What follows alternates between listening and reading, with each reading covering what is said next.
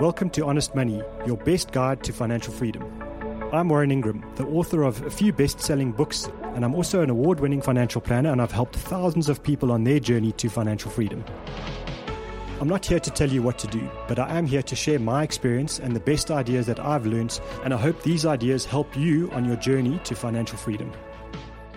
Welcome to Honest Money. We, have got a, a, a, great episode today. I'm very excited about this because we've got one of our, our listeners, Chantal LaRue, who uh, who sent us a message to say uh, she's she's been listening and she she really enjoys the podcast, but, uh, but, but we're not really catering to to the people in their forties who are who are on their financial journey. So so I thought that was a, a, a great reason to invite her onto the show and and punish her, or not not punish. I hope hopefully reward her question with with a, a bit more exposure to to to what, what we talk about. And uh, and so Chantal, thank you so much for joining us. Hi Warren, thanks so much for having me. I'm quite excited to have this discussion with you because it's the first time that money has kind of made sense to me, money and investing. Before this, it's just been a lot of bubbles in my head. So I'm excited to have this conversation with you and learn a little bit more. So, Chantal, uh, you're, you're, in your early 40s and uh, and you've you've started on this financial journey. Uh, but but I thought it would be interesting for our listeners to just kind of understand your money journey so far, and then from there we can kick off into into what your questions are and, and how we go forward. Okay, great. So I started working uh, at 19 and I you know knew a little bit that you needed to save for your retirement, etc. So I engaged the services of a financial advisor, spoke to him, but I mean, this is 20 something years ago. And he was, he didn't give me any information. He said, you have to do this, this, and this, and then left me. And I never heard from him again. And um, I'd invested in unit trusts and I had a, a policy. And a couple of years went by and I thought, well, let's see what my money's doing. And my money had halved. Obviously, listening now, I should have probably left it for 10 years. I'd left it for about five years. And that kind of left a bad taste in my mouth. Well, investing is clearly not the thing to do. Um, I've kept a retirement annuity going. So, you know, obviously when you move to corporate companies, they, they assist with that. So after retrenchment, I haven't had any kind of retirement savings since. And now I'm a contract worker. So again, I don't have anything formal in place. So it's been a while since I've um, contributed to an RA. I do have paid up policies. So I've got a lump sum that's just sitting there. Um, and then it was a case of paying off my debts. Travel is probably the most important thing to me. So I travel as much as I can, and that obviously sometimes goes on my credit card. So I know the, the case of pay off your debt first before you start saving, but I, I want to travel. So COVID has at least helped, but I've got that RA sitting there and I want to do something proper with it. And where I can, I've been saving some money to put into a retirement once a year. I learned from your podcast as well. You only need to invest just before tax year end. Um, so I've got money that I'm putting into my home loan. I've got an access bond but I, I, want to know what to do with it. You know, is is a retirement annuity really the way to go? Is a pension the way to go? I know there's all sorts of rules that have changed, but I don't quite understand them. So I want to know what's the best way to put my lump sum to use, and then hopefully every month be able to to contribute to a, a retirement annuity at least. Um, and then yeah, just to see if if the way I'm saving my holiday money and my home loan and that kind of thing, get a little bit of um, advice from you there. Okay, fantastic, and and thanks so much for uh, sharing your history because I think a lot of people might not have exactly the same history with money, but certainly their journeys will have some of this. You know, they'll have some shared yeah. experience with you, and I think uh, let, us hope we can help you and and lots of other people who are listening at the same time. So.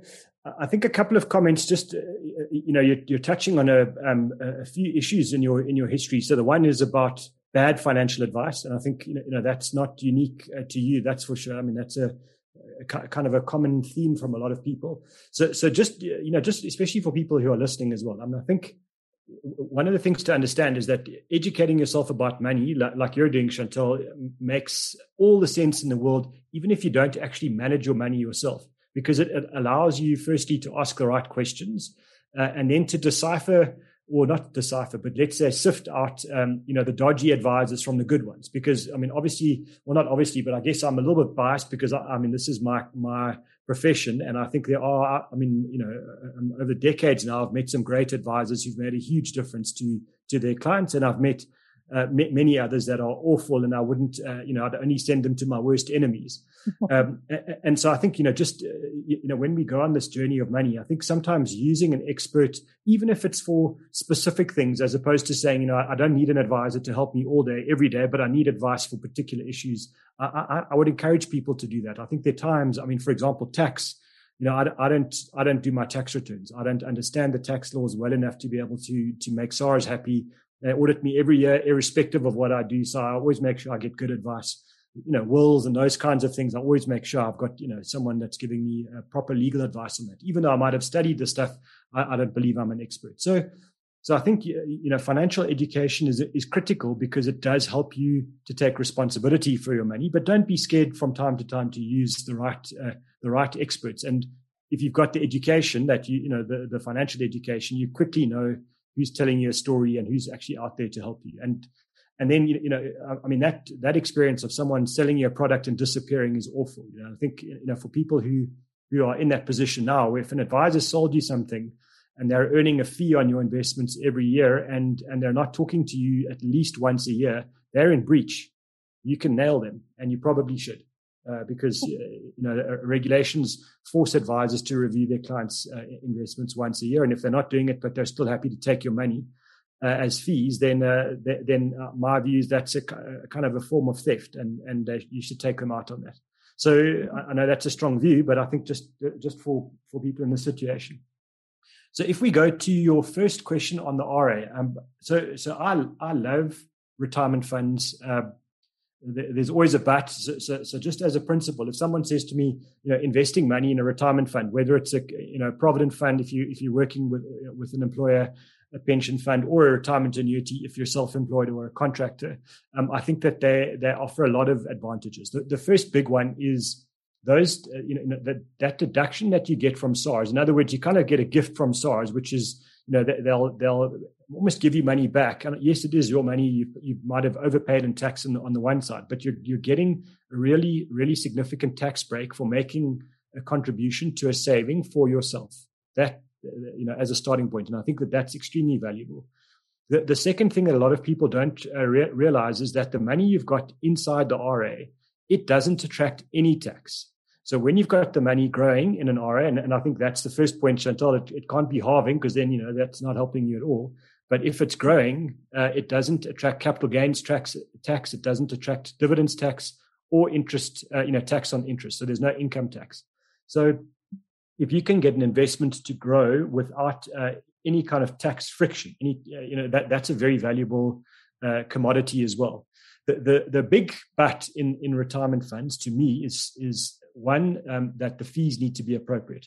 So if you're sitting at an insurance company, um, RA, where you know it's in some kind of a, an old school policy, and you know the advisor got some big upfront commissions, and and and you've got this really like fixed term, the, the, the, likelihood is that you're being charged quite a lot of fees. And, and so, you know, the tax benefits that you're getting from the RA and the tax free growth are probably being eroded by fees. And, and that's where RAs get a bad name. So it's actually not the legal structure of an RA that's wrong. It's just the the product developer, the company that sold it to you. They they might be expensive, and then you're getting drilled on fees, and that's just not fair. So so I, I would say the first thing I would do if I were you is is just understand what the fees are, and and so the question to ask the the company is what is the the jargon is EAC, the effective annual charge, um, and and so that's insurance company language for what are all the fees that they're charging you per year on on the on the investment. Okay. Uh, and if it's over, um, uh, well, well, a lot of the time the insurance company uh, fees will be kind of somewhere around three percent or three and a year, and sometimes I've seen them as high as four and a year. Then you need to know that that's a heck of a fee. Now, your investments have to grow by that much before you actually start to get any kind of movement of, capital growth, and then you have to get a, you know, another four or five percent just to beat inflation. So, so fees are a critical point here. So, so if the fee on the RA is high, then the, the second thing to ask them is what is uh, what is the Section 14 transfer value?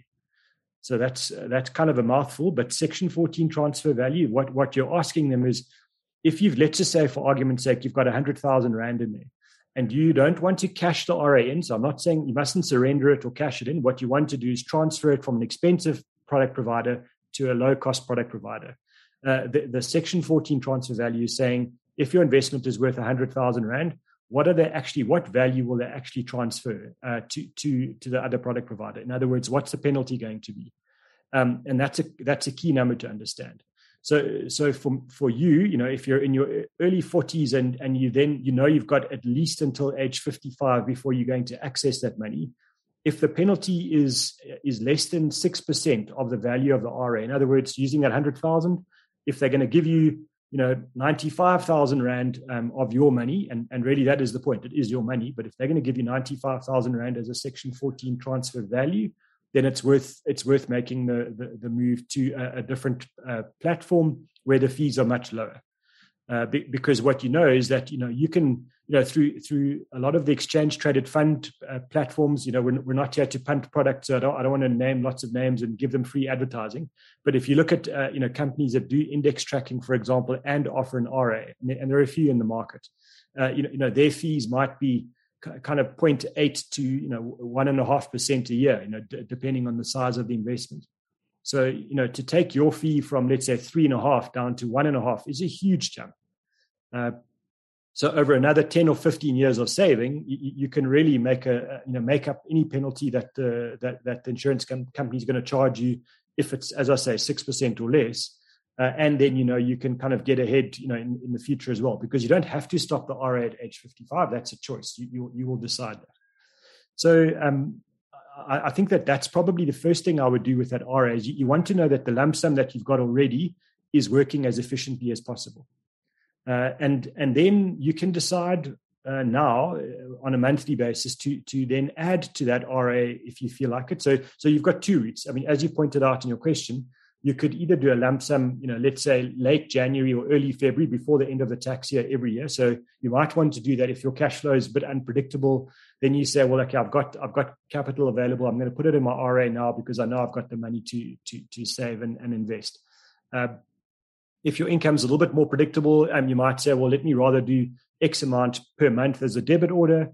Um, and then, you know, in, in late January or early February, then just do a topper you know so so that you know you can decide what, what, one way or the other. But i would try and bulk that money up. So i wouldn't try and have three ras all over the place. I would try and have one ra um, and then do the top ups to that ra. Because typically a lot of the uh, product providers charge you a decreasing fee based on the size of the investment so you know, if it's a smaller investment, you might pay one and a half percent, and then you know, if if the money gets bigger and bigger, they might drop that to you know one percent or to 0.8 eventually. So so size counts with investments, uh, and and so that's why I don't really want to have lots of policies all over the place. So I think the first point is don't shy away from the RA. I think it's a good, it's a good investment to, to, to make, but you need to be in the right fee. If you're if you're you know if you're stuck in an old school RA um, where the fees are going to be ridiculous for you to move it, uh, th- then sure, you know, leave it there. You see, if you, if it's already paid up, as you said, then you know, then start a new RA at a low cost, um, in, you know, provider. So at least you know the new money that you're going to save is not going to be eroded by fees. And then every two or three years, do a, get a Section 14 quote on the old RA, just to find out because those penalties should be dropping the closer you get to to age 55. So at some point, it will make sense for you to to consolidate. The one thing here is, uh, do you take all the money you've got, the, the, the, money you've got for investments, and put it all into an RA, or do you do RA and, or is it RA or? You know, because uh, the one thing about money isn't there isn't only one way to do this. Uh, and, and, so the other two things that that you should consider would be uh, what about a tax-free savings account? Because I think that's a to, to me a really exciting uh, investment to talk about. So I'll, I'll discuss that now. Uh, and, and then the other thing is just having um, you know an accessible investment that's not locked into an RA or not in a tax free where you've got some restrictions. You know where you say, well, it is my long term money, but if I do need it in five years' time because something goes wrong in life, um, you know that's the first money I will I will invest. It's not your emergency fund; it is a long term investment, but you might want to to access it. So just quickly on tax-free savings, uh, you get no tax breaks from SARS for making a contribution to your tax-free. So it's after-tax money. But again, uh, once the money is invested, it grows without any tax. So, so it stays there. It, it keeps growing. And then when you decide to draw the money one day, you get all of that growth tax free. Uh, and, and that's very attractive. The only thing is that um, you, you're only allowed to contribute 36,000 Rand a year. You can't do more than that. Uh, and, and then you, you cannot draw money out and put it back into the investment. So um, we were only allowed to put 36,000 Rand a year, subject to 500,000 Rand in our lifetime. And so let's say you make 200,000 Rands worth of contributions over a few years and then you decide to draw 100,000 Rand out. You can't top that 100,000 Rand back. You, you've lost it. So, so to me, it should be viewed as a long-term investment. It's not something that you just build up for, you know, a, deposit on a house or a, you know, a car money or yes, your, you know, your Maldives trip when you decide to do that. This is this is separate money. This is the long-term financial freedom money. So, so I, I tend to think that you know, if I've got five thousand rand and I need to decide between an RA and a, a tax free, I'd split it equally. Uh, you know, I, I, wouldn't I wouldn't just put all the money into the RA or all the you know or, or three thousand rand into the tax free. I would probably do two and a half and two and a half, and and make sure that I'm getting the benefit of both. Uh, the one thing a lot of people will tell you about a retirement annuity is that you know those restrictions um, you know, where you're not allowed to access the money before age 55 is kind of a, you know, people don't like that that lack of access, and that's that's a fair point. Uh, I, I, think that's one concern. So, you know, if, if people are considering, um, you know, going abroad one day and, and immigrating, you know, then that restriction on that retirement money is a is a big issue. So I think it's just understanding what you want to do with your life and where you plan to spend your time. You know, if you're going to be in South Africa and that's the plan, then uh, maximizing your retirement fund contributions and the tax free makes a lot of sense to me.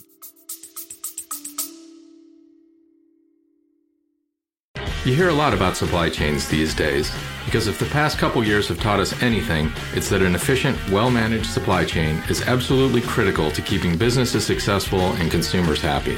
I'm Will Haywood and I host a podcast called All Business, No Boundaries, where we talk about supply chains, how they work, what happens when they don't, and the innovations that are redefining what's possible in the world of logistics. Join me for insightful interviews with thought leaders and industry experts. We discuss how optimizing supply chains can break down the barriers that are holding businesses back. That's All Business, No Boundaries by DHL Supply Chain. Listen and subscribe wherever you get your podcasts.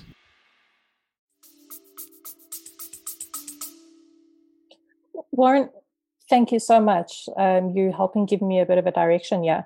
Explain to me, please, the, the RA. I've heard that you can't, at the age of, say, 55, when I retire, I can't get that full lump sum. Apparently, you get like a third of it as a lump sum, and then you've got to reinvest the rest of the money.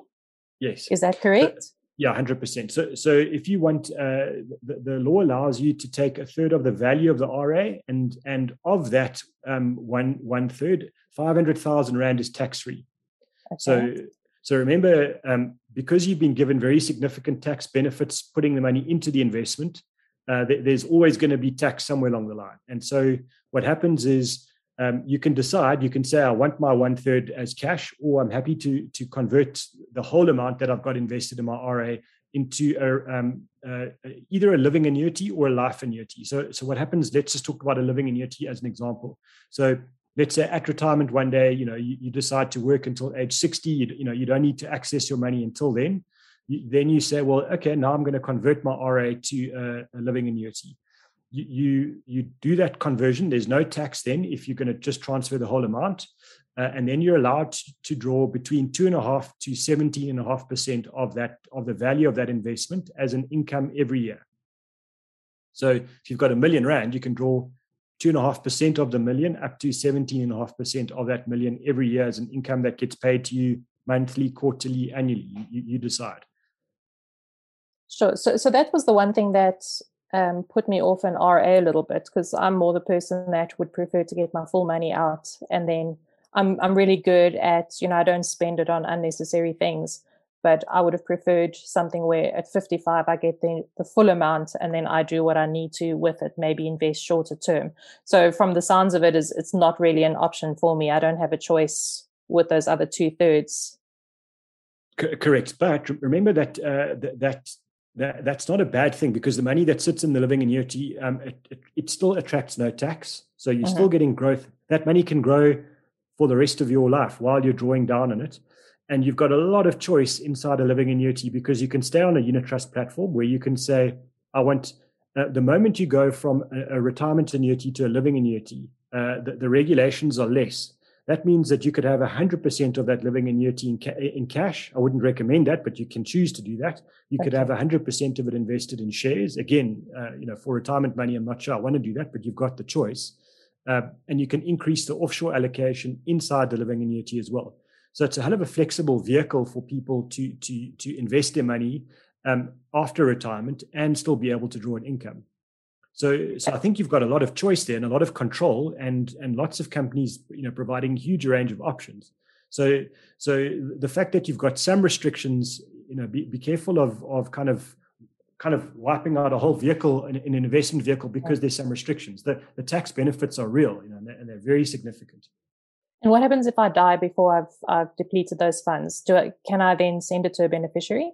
Exactly right. So, so okay. you on, on your application, uh, uh, you, you say this is the beneficiary, and you can change that at any time while you're alive. Uh, and and the nice thing about that is that it goes to um, it goes to that beneficiary without tax. So you don't pay your estate doesn't pay um, estate tax you don't uh, there are no executors fees so it's it, it, it, it's a very efficient um, estate planning tool as well. Um, but you know the primary purpose is there for you for your retirement. So so i think be careful.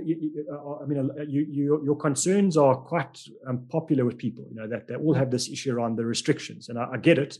But but i think that you know it, that's why i'm saying it's maybe not one or the other. It's maybe a combination. And that might okay. be better for most of us no, thanks. You put my mind at ease because I, I learned about section 14 in one of your previous podcasts. So I asked my advisor already to send me the, the section 14 details, which they have. And I said to them, I'm not doing anything until the end of the month because I wanted to talk to you first and figure out, you know, I'm obvi- I haven't looked at the, the fees yet, but at least I know I'll keep an RA um, based on your advice. So thank you for that. And the tax free savings accounts, I've heard about that. So tell me, Warren, I'm saving for holidays as much as I can. Right now, I'm putting it into my access bond.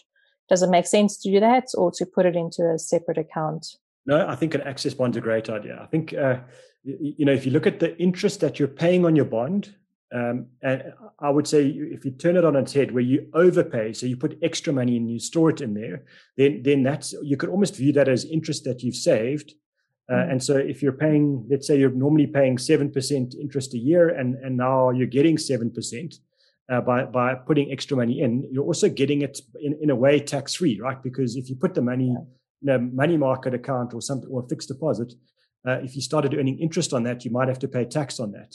And in the current environment, interest rates are probably only going to give you three or 4%.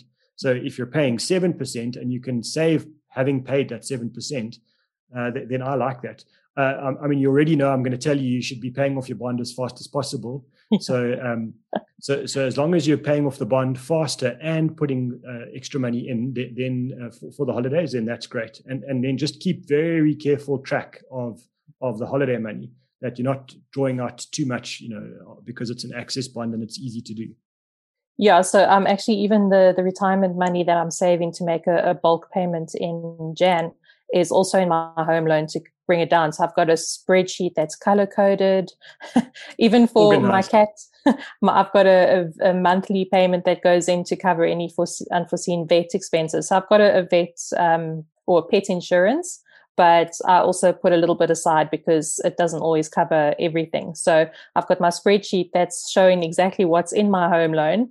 Uh, I've got an in case I die file so that everybody else knows what's happening with with my home loan. So I try and keep it in there just to keep that interest as low as possible. But then obviously it'll come out when I can start traveling again, and then when I make the lump sum. Fantastic. Uh, I think we're running out of time, Chantal. So uh, I'm I'm I'm I'm going to make one more comment, which is you know um, in your when I die file or if I die file, let's say, rather make it optimistic, uh, um, just to make sure that you've got a current will. That's always a you know key yes. thing that pe- uh, people need to do, and that uh, again, you've done the job of telling people where that is, so that it's easy for them to find. So uh, one of the things that we we ask all our guests, as you know, you've you've, you've heard the the show before, uh, is um, g- given that you're in your early 40s, if you had to meet your 19 year old self who's starting who's starting work what would you tell your 19 year old self now, having learned the life lessons that you've learned? I would tell her that when she speaks to a financial advisor to ask more questions, and if she doesn't get the answers, to keep asking until she does. Because I think empowerment is so important. And in every other aspect of my life, that's what I've done. But money's just been something I haven't. And I wish I had because I think I would have been in a much better financial position now by just asking a few questions and not accepting somebody who just tells me that's the way it is. I think it's power. And I mean, I think the one thing about money, when you're talking to advisors of any description, whether it's you know accountants, uh, financial planners, anybody, there are no dumb questions. You, you, need to feel free to ask whatever question you want. You can't be embarrassed about asking about your own money. So, um, you know, I think it's a um, it's a fantastic point. Chantal Leroux, thanks so much for joining, and thanks so much for being brave enough to to uh, to talk to us about about your affairs. Oh, thank you so much, Warren. I really enjoyed this and you've really given me some good direction. I appreciate it. Best of luck. Thanks so much. Thank you for listening to Honest Money. If you have any questions, you're welcome to reach out to me on Twitter. My handle is at Warren Ingram. Don't forget to subscribe. We're on Spotify and Apple Podcast. Chat soon.